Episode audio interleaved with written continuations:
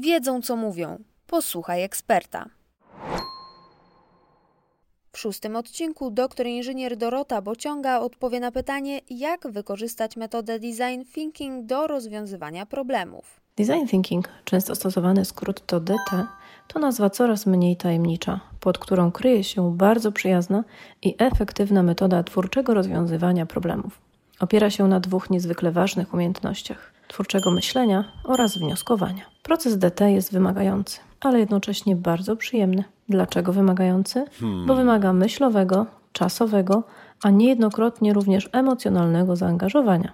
Dlaczego przyjemny? Bo w zasadzie nie musimy się niczego nowego uczyć, a jedynie aktywujemy nasze naturalne umiejętności i wykorzystujemy posiadane doświadczenie. Podczas procesu wprowadzamy ćwiczenia, które burzą albo chociaż niwelują schematy myślowe. Stosujemy narzędzia, poprzez które zespół otwiera się na procesy twórcze, pobudza nowe pokłady naturalnej kreatywności. Od czego zacząć? W metodzie DT zespół to podstawa. Zbudujmy go z osób o zróżnicowanych kompetencjach i posiadających wiedzę z różnych dziedzin. Dzięki temu nie tylko rozwiążemy problem, ale stworzymy rozwiązanie przełomowe. Jeżeli mamy już zespół, czas na realizację projektu metodą design thinking. Jest ona z sukcesem stosowana zarówno w małych startupach, dużych korporacjach, w procesach dydaktycznych, jak i w życiu codziennym. Jak to działa i skąd ta skuteczność?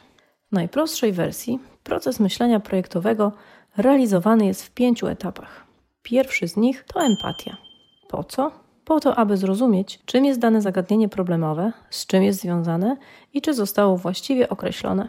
Drugi etap to definiowanie problemu. Dzięki niemu wiemy, nad czym należy pracować w etapie trzecim, czyli podczas generowania pomysłów.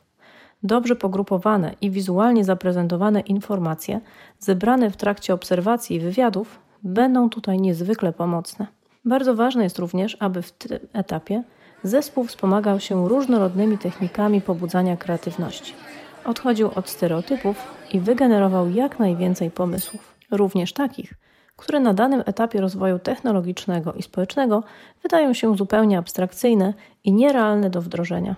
Być może jakieś ich elementy będzie dało się wykorzystać dowolnie łącząc i rozwijając podczas budowania optymalnego rozwiązania. W metodzie DT ważną myślą przewodnią jest powiedzenie: jeden obraz wart tysiąca słów.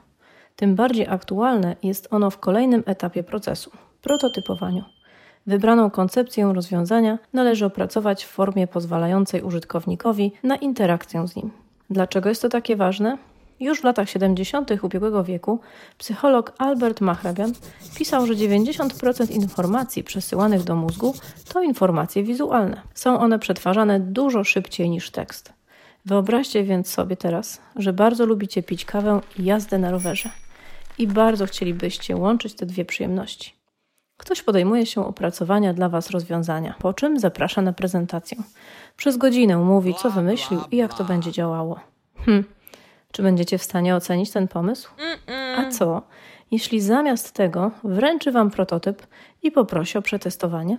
Montujecie go na swoim rowerze, wlewacie wodę zamiast kawy i jedziecie. Już po kilku minutach możecie powiedzieć, co działa, a co nie, co Was zaskoczyło, a czego brakuje.